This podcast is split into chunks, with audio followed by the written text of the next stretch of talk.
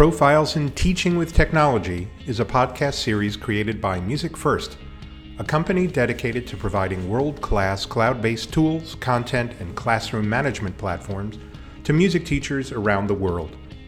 Each episode features a K 12 music educator who uses technology to enhance their teaching in innovative ways. We'll discuss the what, why, and how of their technology integration and hopefully share some teaching strategies that you can use in your own classroom. For more information about Music First, please visit www.musicfirst.com. There you'll be able to find out about all of our platforms as well as sign up for a free 30 day trial. Brian Zeglis is the Assistant Band Director at Davenport Central High School in Davenport, Iowa. Mr. Zeglis conducts a symphonic band, directs Jazz 1, coordinates and arranges percussion for the marching Blue Devils, and leads three percussion ensembles. Brian worked for nine years with the Colt Cadets Drum and Bugle Corps as the program coordinator, music coordinator, percussion caption head, and the percussion arranger. Mr. Zeglis graduated summa cum laude with a BA in music business from Western Illinois University. He then received his master's in music and jazz studies from the University of North Texas and has completed postgraduate work at the University of Iowa, where he is focused on music education and received his teaching certification. Brian currently performs as a drummer for the Rod Pearson Big Band and Ten of Soul. It's my pleasure to have him on the podcast this week. Well, Brian, it is fabulous uh, to speak with you again. I know that I met you this summer at the Music for All uh, conference, and uh, and it seemed like you were doing really great stuff with your students. So thanks uh, for taking uh, time out, putting your uh, your youngster to bed, and and uh, getting some time with me. I really appreciate you. you uh, of course, thanks for having me on. It's an honor to to talk with you. Great. Well, um, why don't for the listeners uh, that aren't familiar um, with your program or or with you in general. Why don't you talk about your path to become a music educator before we talk about your current position? Okay. Um, out of high school, I went to a, a, smaller high school in Illinois, and out of high school, I went to Western Illinois University and got a degree in music business. Uh, that also came with a marketing uh, a marketing minor. Wow. And cool. I did an internship uh, with the Percussive Arts Society when they were still in Lawton, Oklahoma. Uh, directly out of that, I went to the University of North Texas and got wow, a master's degree in jazz studies uh, with drum set performance as my focus and while I was in Denton, I was lucky enough to pick up some lessons at a local school. And that turned into going once a week and teaching three or four percussion lessons. To the second year, it was running their drum line. And then by the end of that year, it was, hey, we'd like you to come more often. So then by my third year, I was in Denton. I was teaching like three, three and a half days a week and really kind of serving as an assistant band director and kind of seeing like, wow, this is something that I kind of good at and I I enjoy doing it.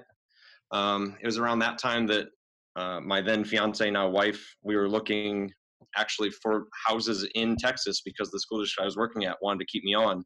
Um, so there was like a Sunday night where I was on my laptop and she was on her laptop in Illinois because she was still finishing up her degree. Um, where we were looking at housing in Texas, and then that next day she got a call to do a, a job interview in Illinois, and she did that on Tuesday and she got the job. So Tuesday night we were looking for housing and jobs for me in Illinois and Iowa. So overnight it kind of switched our our focus there. Um, came back up to the area, uh, the, to the Quad City area, which is two larger cities on the border, the Mississippi River in Iowa and two in Illinois. So it's a larger area. And with me being a percussionist, I was able to piece it together a lot easier than her. She is a bassoon player. Okay. Um, so for the first uh, like seven or eight years that we were here, I was really piecing it together. I taught at three or four different high schools, uh, two or three different colleges as adjunct, and just performed. Hustling. Uh, hustling. Definitely Absolutely. hustling.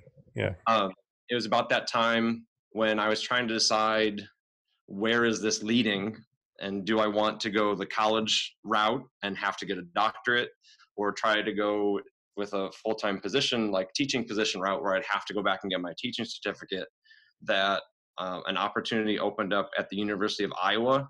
They needed a drummer for their big band and were offering uh, a TA position to do it. So I just called up and said, "Hey, I I need my teaching certificate, but I am very experienced in what you're looking for."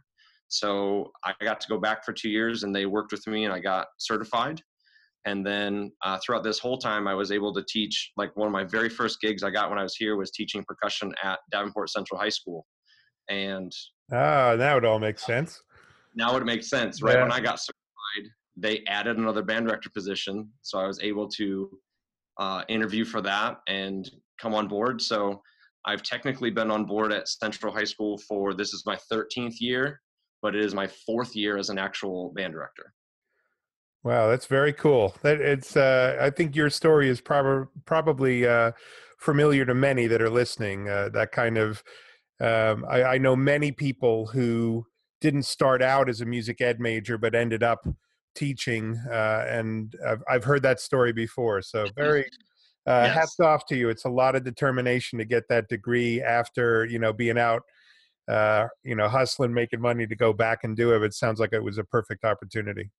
Yeah, everything worked out for the best, definitely, and where I started ended up where I ended up now. So it it all has worked perfect circle, really, really well. Cool. Well, Brian, one of the reasons I was excited to to eh, have you on this podcast is that for the most part I interview a lot of people who are really music tech heavy, meaning that they're that they're doing composition, they're doing music theory, they've been teaching music technology for years. And what drew me to you when I first met you was the the idea that you're a you're really a you know a band guy, a percussionist that's that's using um, technology really the way a lot of our customers use it, uh, which is to help, you know, uh, I would imagine to help you do your job better with so many kids uh, and to help them, uh, you know, improve their musical skills. Um, so uh, be, before we dive into what you're doing technology wise, I'd love to hear about your program at Central High School there in Davenport, Iowa. Uh, before that, I'm glad you brought it up how you did. I've listening been listening back to the past podcasts and uh, to say I've been intimidated by some of your guests is an understatement. So I'm glad that you uh, brought it up like that. Yes, I am the the common band director that is going to be using the software.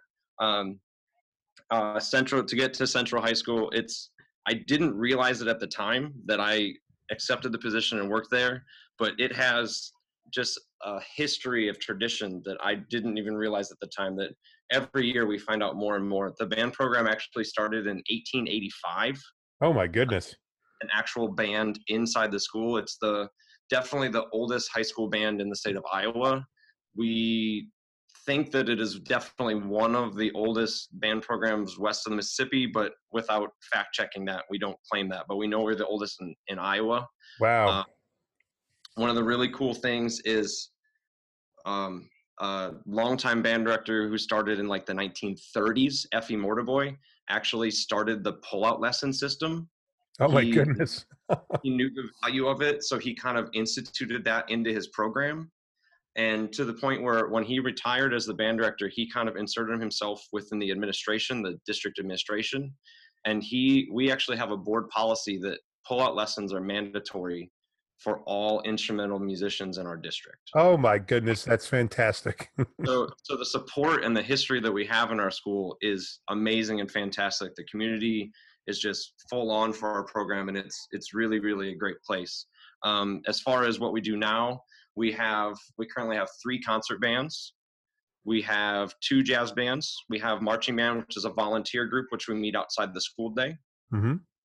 And that's all on top of uh, like the percussion ensembles and the small chamber groups that we run for Solo and Ensemble Contest. Um, the district, we have four high schools in our district. We are um, Central High School is about 1,500 students, and our band program right now is sitting just under 240. Uh, okay. Uh, next year, we, we do expect the numbers to go up a little bit. We have a very large eighth grade class coming in. The district, uh, the district is a Title One district, so about 60 percent uh, of our students are on free and reduced lunch. Oh wow! So okay. We have a we have a wide range of students that we serve. We have a wide wide range of um, socioeconomic statuses. So it's it's a very diverse place to teach. But we definitely feel the support and the uh, the understanding of what tradition we are serving within our program. Well, that's fantastic. I mean, that sounds. Uh, I'm sure there are challenges, but there, it sounds like it's just a great place to teach with that kind of support. I know Yeah, that. Uh. I know that in my own teaching experience, the pull-out program, if the kids said I have a math test, that was it. I absolutely was not allowed to take them out of that class. So it's nice to hear that it's mandatory and that it's supported like that. That's fabulous. and we we definitely cooperate with our teachers in that way so typically what we do is if we have a nine week period we will only grade for six of those weeks because we want to give the kid the freedom to tell us oh, hey i'm i'm behind in this class and we give them that responsibility of hey you know where you need to be so we try and treat the kids with that maturity but also use that to kind of cooperate with the teachers so it's not just well it doesn't matter if you have a math test this is the week we're pulling you out for your lesson Right, right, right. Yeah. Oh, that's great. So it's a balance act, but you're giving the kids a little bit of uh, freedom or a little bit of leeway. It's, it really sounds great. So um, you you said you have three. There were three directors, three uh, band directors, correct? Yes we have three band directors That's amazing. I think uh, out east, at least, that is just unheard of. Uh, but but I always tell people when that I that I meet on this side, uh, on the East Coast, that that's that's common. And in Texas, it's very common to have four or five band directors. I've I've been to Yeah, Oklahoma, so yeah, that's not surprising at all. Very cool. And what are your goals for the uh, for your for for your aspect of the program? Um, I'm really pushing the the numbers last year in the jazz department really really exploded. We went from having like 25, 26 kids uh, to last year we had like 47, 48. Wow. So that's a really excellent growth. And with that growth, now we want to really focus on the improvisation and get get all of that pushing as well as the numbers. So we're really excited about the numbers. Um, as I said earlier, we have a big eighth grade class, so we're in the discussions now of growing to a fourth concert band as well.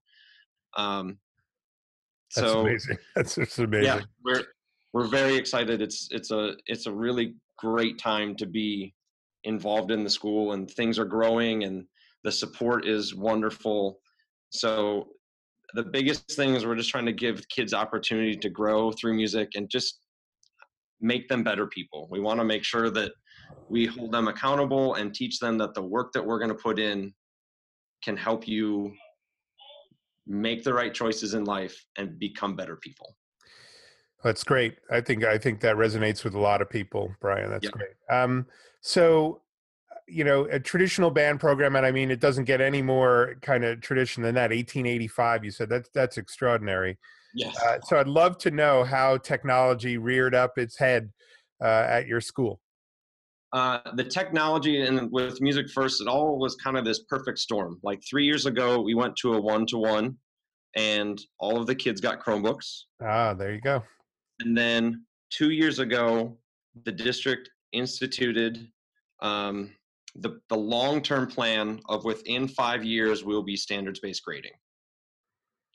So along with those two things where we had to start providing really really hardcore data for the standards-based grading plus the kids having the access to the the one-to-one with the chromebook it was a really natural option for us to push to get music first into our district for the three of the high schools that have music programs. And we had met uh, mike several times at our at our uh, conference in may at iba and talked to him through the program and he walked us through it and we we just fell in love with it. So then last year we brought uh, sorry two years ago we brought the other high school band directors over to say like hey we're we're invested in this. We want to push for this but we want you guys to get on board too. And they fell in love with it. So then last year it was mid-year actually. It was like right about now september october where the district finally approved the funding so we got it we got it late frankly. Right. um, we got access to it mid-year which made it a challenge but also made us really dive into the program and say all right we're going to institute this so we got to figure it out. Um, so we figured out a couple things. We didn't want to go too crazy with it just two or three things that we all dove in on and kind of figured out worked for our program. So that's how we ended up coming to music first and adding technology into our classroom. Yeah, so you've you I mean it, it it makes me smile to hear that because that was actually a big part of the intent of the program was that when these kind of you know when the assessment when when when people start looking for data from music educators most yep. music educators especially ensemble directors go how on earth am i supposed to gather data while i'm maintaining the excellence of my music program? I've got a i've got this many performances throughout the year. I've got football games you know how aren't you tell me? So um, I mean, I when when we were designing it, when I when I was meeting with music teachers, one of the main things I kept pushing was that this is a fantastic way for teachers to easily get data from their students and to, to and and real data and showing growth yep. over time. So I have a big smile on my face, Brian. I appreciate it. Good. So, um, what what exactly are what software are you using uh, with your students, and how are you using it? Yeah. Uh, so the big way that I incorporated it last year was with Practice First. Um, I had last year. I had the freshman ensemble. We have a freshman band, and then two upperclassmen bands, which are audition based amongst those two. So I, I ran the freshman last year and I used it in two big ways. The big one is I did scale tests with the kids, which normally we would take time out of rehearsal and spend an entire day just listening to kids play their scales. But I did it a different way last year. And every two weeks, I assigned the kids two scales. And it was I went chromatically so that there was an easier one paired with a harder one. Mm-hmm. And uh, we did those every day in our warm up, but by the end of the two weeks, the kids had to play the the practice first test and submit their recording to me. So that way, I still incorporated it within my instruction in the classroom and our warm up routine, but I didn't have to take that day off to listen to the 75 kids play me their scales in my office. Well, I mean, what more fun way to spend a day is there? oh, absolutely, yes because they all know their key signatures for sure. Right. Oh, um, oh, wow. so that was that was a huge, huge help and gained me essentially. If you look at it, gained me an extra rehearsal six times in that that term because I did six pairs of the major scales. Oh, right. So that was a really big, big help on that end. And the kids, it was at first it was a struggle to get them in, but then once I figured out how to link music first to the Google Classroom that I already created, the the submission rate went just out the roof. I I only had like one or two kids that didn't turn in the assignments. Oh, that's so, great. Yeah, having 72 out of 74, however many kids it was last year, turning that in was fantastic. And the the other great thing about that is I put um, a submission level, so they had to get an 85, I think it was. They had to get an 85. So there's those kids that got it right away, but there were a lot more kids that fell under the under that threshold. So they had to practice it. or like I have to try again, which tricks them tricks them into practicing it. So had kids that were starting off on a 50 and then ending up getting that 85 or a 90. So it, it encourages the kids to practice it and it was wonderful well you just you just nailed the reason why because i named the product practice first because yes. i know when i was a band director that was just like the bane of my existence was getting kids to practice and i think everybody in america no matter how good your program is every director just please could you you know get the students to practice more? So you know when i was naming the product i said well let's call it practice first. And those thresholds thresholds that you were talking about, Brian, where um, a student has to achieve like the minimum of rather than having them always shoot for a hundred, which I think is actually dangerous because the kids, most kids want to get a hundred and then they'll, and it's really hard to do. I mean, it, let's, let's call it what it is. This is a computer software program judging a kid's musical, you know, uh, you know, uh, performance. And so for a kid to get an 100 is, is, is kind of impossible.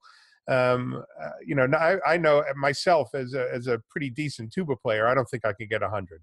So um, yeah, I like that that you mentioned the thresholds and, and, really trying to get them up there uh, yep. to just practice. That was the other really neat thing. It encouraged kids in two different levels. The kids who were below the threshold were working really hard to get to that threshold. But then the kids who automatically already got that threshold were kind of competing against each other. And if not racing towards 100, we're waste, racing to be like, well, I got a 98, but my friend only got a 97. And then right. that friend would get a nine, and they would keep bouncing back and forth. And like, even the kids that were already achieving were still practicing to get better. That's great. That's great to hear. So, um, d- do you use practice first at all with your marching band? Because we have um, we have a lot of people using it with their marching bands because there's a memorization feature. Not sure if you're familiar with it, but uh, didn't know whether you. We like i said we got it too late in the school year last year to incorporate it but this year we have put it in we did not use the memorization tool but we have put in our entire show and broken it up into chunks and done playing exams with it. Oh, so what we did is over the summer we have a mini camp in the end of May, early June, where we have three nights of rehearsal and we just get the kids the music for the show. We're hoping that if we have those three nights, we can just play through the music and at least the kids have the proper instruction should they choose to practice over the summer. So what we did with our, our leadership team, our section leaders and our drum majors, is we put the music into playing tests for them over the summer to make sure that they were learning it so when we came back for band camp they were prepared to teach it and then once we've gotten back in with the full group now we've also added most of those assignments back in for the entire group to play. So every probably two weeks we'll have a playing assignment of a different movement of the show or a different segment of the show if it's a longer movement. So again it's just getting the kids to practice and even if nothing else it gets the kids outside of our rehearsal time in front of the chromebook playing it enough times that they can submit a good submission that we can listen to that's great. I, I love to hear it. Um, what other I, I, think you're using another are you using sight reading factory? Yes we use sight reading factory uh, especially at the end of last year. We we had a little bit of anomaly on the calendar so the states music schedule scooted up a week, but our school calendar scooted back a week. So instead of having like the two, two and a half weeks after our final concert, we had four weeks after the final concert of school left last year. Oof, that's so a long time. it, it was that question of okay, we can we can work on next year's marching band show for a little bit, but we have a volunteer only group, so we don't want to do that with the full concert band we can clean instruments, but okay, we still have three more weeks to get through. So we did a lot of sight reading factory, and because it is so, uh, you can set so many parameters. We would do days or even a few day chunks of all right, everything we're gonna do today is in in B flat. So we're gonna we'll do a warm up routine in B flat, and then we're gonna work on three or four different time signatures. We're gonna do three four. We're gonna do six eight, especially the six eight saw a lot of growth, and we're gonna do cut time the cut time also saw a lot of growth as well. So just getting the kids seeing it every day and really talking through those different rhythms and the different patterns within the scales was a huge help both for the time at the end of the year to be productive but the growth the kids made on their their reading was significant it was really great Oh, that's that's fabulous. I mean, if anybody hasn't used Sight Reading Factory, it is just mind-blowingly cool for generating yes. sight read examples and you don't have to pull you know old lit out of the library and, and distribute it so it's uh it, it's such a time saver and it's yeah, one of the things recollect it and reorganize it and yeah it's yeah, just a quick you have a brand new exercise yeah when i was a band director i was a middle school band director i never did sight reading with my kids because i was just worried about the concert music but had i had a month at the end you know you run out of videos quick um, yes. so yeah, it's a great use of it. Uh, very cool. I want to I want to um, go back. Uh, you said something earlier that was um, uh, really important, and I want everyone to hear it. Is that you you only did a few things to start, and and I I'm, I say this all the time when I talk with teachers. Is that you know for the integration of music first classroom into your program, just try you just tried a couple of things to get started um, you know, if I, I think a, a, mistake that a lot of people make is just trying to have it in every aspect of their program, which I think is a giant mistake. Um, I, and that's not what we're advocating. You know, use it where you need it. and test it out try an audio recording assignment once try a you know a quiz try a video with a critique um, so you know maybe talk about that how did you start out did you just you know have them do a couple of audio record what did you what did you do first with the kids um, the first thing i tried to do and i think it's important to talk about this because it was a complete failure on my end is i tried to create my own assessment assignments within practice first. And I, I, was trying to convert XML files from Sibelius and input them, and I just couldn't get it set up correctly and was frankly getting frustrated. Yep. Um, despite the help from Mike and Juliana and everybody that were wonderful every time I had questions, um, and it, because we started so late with the program and didn't get the training until January, so we had a four, three or four month gap where it was kind of, here it is. Let us know what questions you have, but just please try it. Right. Um, so then, rather than trying to input my own, like I said, I did the the scale test. So I found some scale test in the already, the already the the library of existing materials. I found some scales I created the tests from there and implemented them and just got the kids rolling with it. And the bumps along the way, the first time I didn't link it to Google Classroom. So the participation was low, plus it was new to the kids. But then as we got, got through, the kids really bought into it. And then I went back and started to really try and upload my own exercises again. So that by the end of the year, once they had passed their scales off, uh, we played Korean folk song. So what I did is I created exercises based upon that pentatonic scale. Yep. I uploaded them and handed the kids that same sheet. So it was our warm up exercise after we played long tones and all that. It was those those pentatonic scale exercises, and that was uploaded. So we did them for two or three weeks, even before I handed the music out because we weren't on that concert set yet. I didn't even explain to the kids what we were playing, why we were playing it. We just started learning the pentatonic scale. So when I handed Korean out, they were ready to roll. Oh, that's um, great. So we did that, and then the kids once we got the music like a week after i handed the music out i said all right i, I had it in there already but it wasn't visible to kids. I made the, the playing test on all those visible and said all right this is the exercises we've been doing. You're going to notice it's a lot like korean folk song and then we had a playing test on it. So really figuring out what's in the program first helped me a lot. And then i got the chance to kind of figure out how to upload different things and kind of create and craft my own exercises to go into it that's great. I mean, it's important that I mean, no technology uh, is you know it has zero growing pains. Everything, mm-hmm. anytime you implement any type of tool, or especially a new tool into your teaching, there are growing pains. So it's really good to hear you talk about that and say, you know, you you you know the training helped and the kind of getting a little uh, time under your belt, getting the kids comfortable with it, finding stuff that does work rather than just saying forget this um, it, I, think I think that's really important for everyone to understand that you know to think that it'll just immediately slice your bread, butter it, and toast it for you. Um, no, with, with even no, an upload, yeah, uh, even a, a, software update on our phones throws you for a loop for a week. Exactly. But implementing a brand new thing for the kids, as it's brand new for me too. It, it took some time to get through it, but then once everybody was on board, it was it was super helpful and really great. Excellent.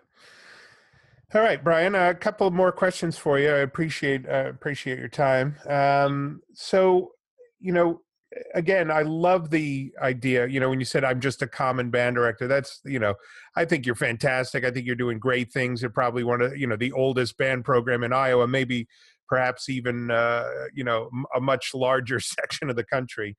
Yeah. Um, what advice would you give to other band directors or ensemble directors who are thinking? Uh, of doing this a similar type thing. You know, large scale data collection. Uh, you, you know, what mm. what advice would you give them? I, I think the the huge benefit of this software is that it's not a single service sort of thing. So you can take something in your program that needs help and apply this to that.